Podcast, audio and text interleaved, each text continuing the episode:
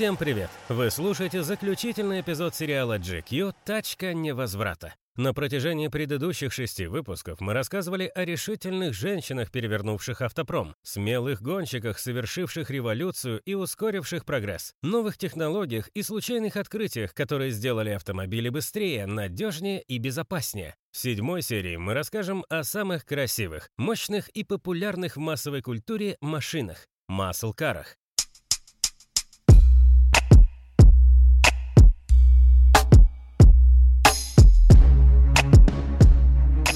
Термин muscle car происходит от двух английских слов «мышцы» и «автомобиль» и относится к машинам, выпущенным в очень короткий промежуток времени. Только двухдверные седаны, хард-топы и, собственно, купе с восьмицилиндровым двигателем большого объема, которые появились на свет с середины 1960-х по середину 70-х, могут называться классическими маслкарами. Машины, которые подходят по характеристикам, но выпущенные раньше 60-х или позже 70-х, к этому классу авто не относят. Термин, кстати, автомобильные фанаты и коллекционеры придумали только в конце 70-х. Сами производители называли свои шедевры суперкарами, хотя, как мы знаем, сейчас такое имя носят только сверхбыстрые машины с сотнями лошадиных сил.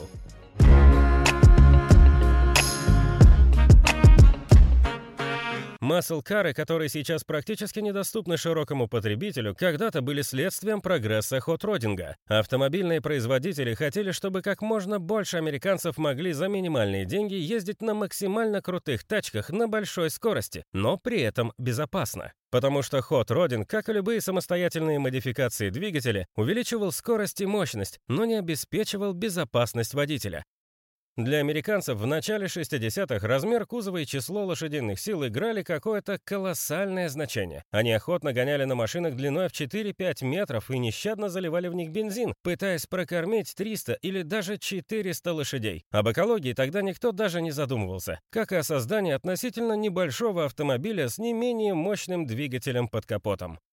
Первым маслкаром стал Pontiac GTO. В 1964-м General Motors представили новую модель, созданную на базе Pontiac Tempest. Это была облегченная версия крейсерского полноразмерного седана, но с восьмицилиндровым двигателем, с 375 лошадьми, с объемом около 6,5 литров. В плане впечатлений от вождения и комфорта в салоне машина стала спортивнее. Жесткая подвеска, четырехступенчатая механическая КПП вместо трехступенчатой АКПП. Более острый вход в повороты, хромированные детали, раздельные передние сиденья, тахометр и другая консоль. Джон Делориан, возглавлявший тогда компанию, даже представить не мог, что Pontiac GTO будет пользоваться таким спросом. В популярность сравнительно небольших двухдверных машин с мощным двигателем не верили и другие представители большой детройтской тройки. Ford и Chrysler, которые создадут впоследствии самые культовые маслкары, осторожно следили за экспериментом Делориана.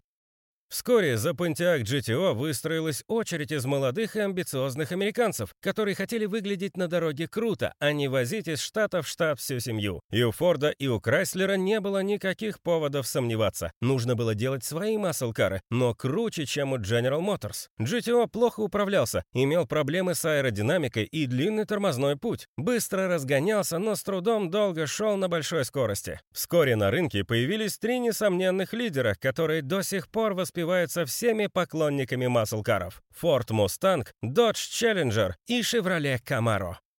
Это единственные маслкары, действительно дошедшие до наших дней. Правда, называть современные модели Mustang, Challenger и Camaro не принято, так как все-таки они уступают этим безумным ревущим монстрам в мощностях и выглядят совсем не так, как предки из 60-х. Теперь их принято величать пони-карами, что, признаем честно, звучит совсем не так круто.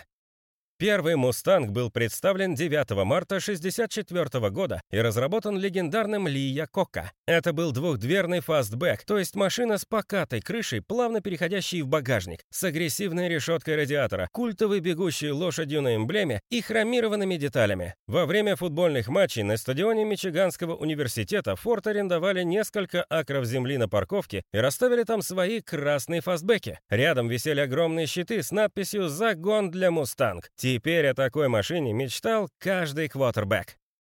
Первый Камара, хорошо известный нам по фильмам «Трансформеры», показали только в 1966 году. Узнав, что за два месяца Форд продали более 100 тысяч мустангов, «Шевроле» срочно стали придумывать свой маслкар. Они хотели, чтобы он был быстрее, красивее и комфортнее. Так как их основной целевой аудиторией были молодые парни и студенты, они выбрали для названия слово «камарада», которое переводится как «приятель». Его сократили до «камаро». В 60-х трудно было найти друга лучше, чем маслкар «Шевроле». Первый «камаро» Камара получил силуэт с длинным капотом, коротким багажником и смещенным назад салоном. «Шевроле» выпускали две модели – закрытое двухдверное купе и открытый двухдверный кабриолет. Chrysler представили Dodge Challenger тоже лишь в 66-м, почти одновременно с Charger'ом, который, кажется, благодаря Доминику из «Форсажа», стал в последние годы популярнее собрата. Несмотря на критику экспертов, Chrysler продали свыше 50 тысяч первых Челленджеров. Это был двухдверный заднеприводный маслкар с неимоверно длинным капотом и плавно перетекающей в багажник крышей. Как и конкуренты, Chevrolet предлагали модели с 6 или 8-цилиндровым двигателем разной мощностью. Парни поскромнее и победнее выбирали 200-сильную опцию. Побогаче и посмелее гоняли на 335 скакунах. Помимо этого, Челленджер получил уже культовую для маслкаров боковину, по форме напоминающую бутылку Кока-Колы. Форд, Шевроле и Додж вступили в битву за признание и любовь юного поколения, для которого понты и крутость были куда важнее функциональности и экономичности. Они выпускали более скромные и аккуратные маслкары, например, Dodge Dart и Chevrolet Nova, чтобы привлечь внимание менее богатых клиентов, или наоборот, более дорогие, агрессивные спортивные версии, например, Mustang GT, форсированный до 306 лошадиных сил движок, более четкое рулевое управление, передние дисковые тормоза, сдвоенные Встроенная выпускная система, яркий цвет кузова, с 66 -го года еще и встроенный радиоприемник. Для любителей еще более быстрой езды был представлен Shelby GT500, 335 лошадиных сил и 7000 кубов в 8-цилиндровом двигателе. Маслкары гонялись на трассах, на треках, на соревнованиях, на перекрестках и не боялись ничего, не подозревая, что грядет топливный кризис. 17 октября 1973 года арабские страны-члены ОАПЕК, Египет и Сирия заявили, что они не будут поставлять нефть в США, Канаду, Великобританию, Нидерланды и Японию. Эти страны поддержали Израиль во время войны Судного дня. Главным врагом стран ОАПЕК были именно США и их союзники в Западной Европе. В течение года цена на нефть выросла с 3 до 12 долларов за баррель. И в этот самый момент американцы пожалели, что в их гараже стоит прожорливый мощный монстр, которому плевать на геополитику. Несмотря на то, что уже в 74-м эмбарго на поставку нефти сняли, детройтские гиганты отказались от создания классических маслкаров. Во всех странах росли требования к экологичности и безопасности автомобилей, что только подстегивало General Motors, Ford и Chrysler создавать принципиально другие машины. Именно они впоследствии стали пони-карами. Мустанги нового поколения были размером с современный Ford Focus, имели под капотом в районе 100 лошадиных сил, подвеска стала мягче, а двигатель тише.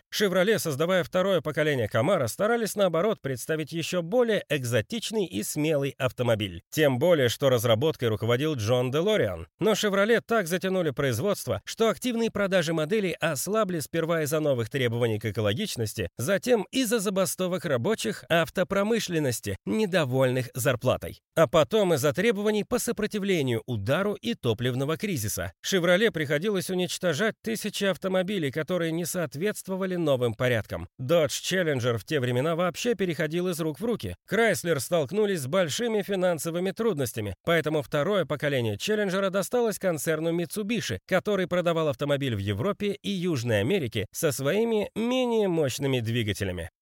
Большинство маслкаров к 90-м полностью утратили свой спортивный, агрессивный, дерзкий и экстерьер и мощный двигатель. Мустанг и Камара продолжали хоть как-то ассоциироваться с быстрыми автомобилями, но при этом пережили серьезный редизайн. Они получили куда более округлые и легкие кузова с цельными фарами и конкурировали теперь с огромным количеством машин, не особо отличаясь экстерьером или интерьером. В начале нулевых продажи Камара упали на 26%. Например, в августе 2002 года было продано меньше 40 тысяч Камара и Пантиаков. Производство этих моделей решили закрыть. Форд тем временем умудрялся продавать по 100 тысяч мустангов, поэтому смог не закрывать линию. Мустанг — единственный популярный маслкар, производство которого не закрылось.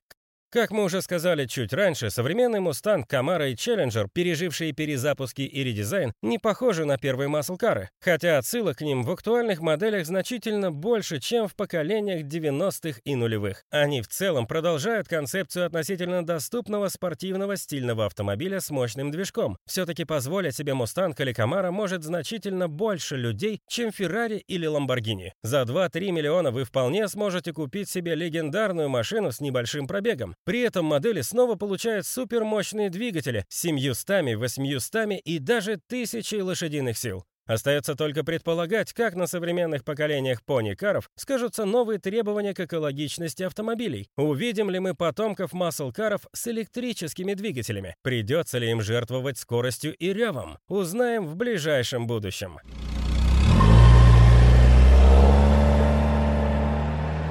Это был последний эпизод подкаста GQ «Тачка невозврата», в котором мы рассказывали о прошлом автомобильной индустрии, инновациях и рекордах. Вполне возможно, в следующем году мы представим второй сезон этого сериала. А пока послушайте другие наши выпуски GQ, доступные в iTunes, на Яндекс Музыке, ВКонтакте и Google подкастах, и расскажите в комментариях о любимых сериях. И совсем скоро мы запустим сериал о моде и субкультурах под названием «Поясни за шмот». Так что до скорой встречи!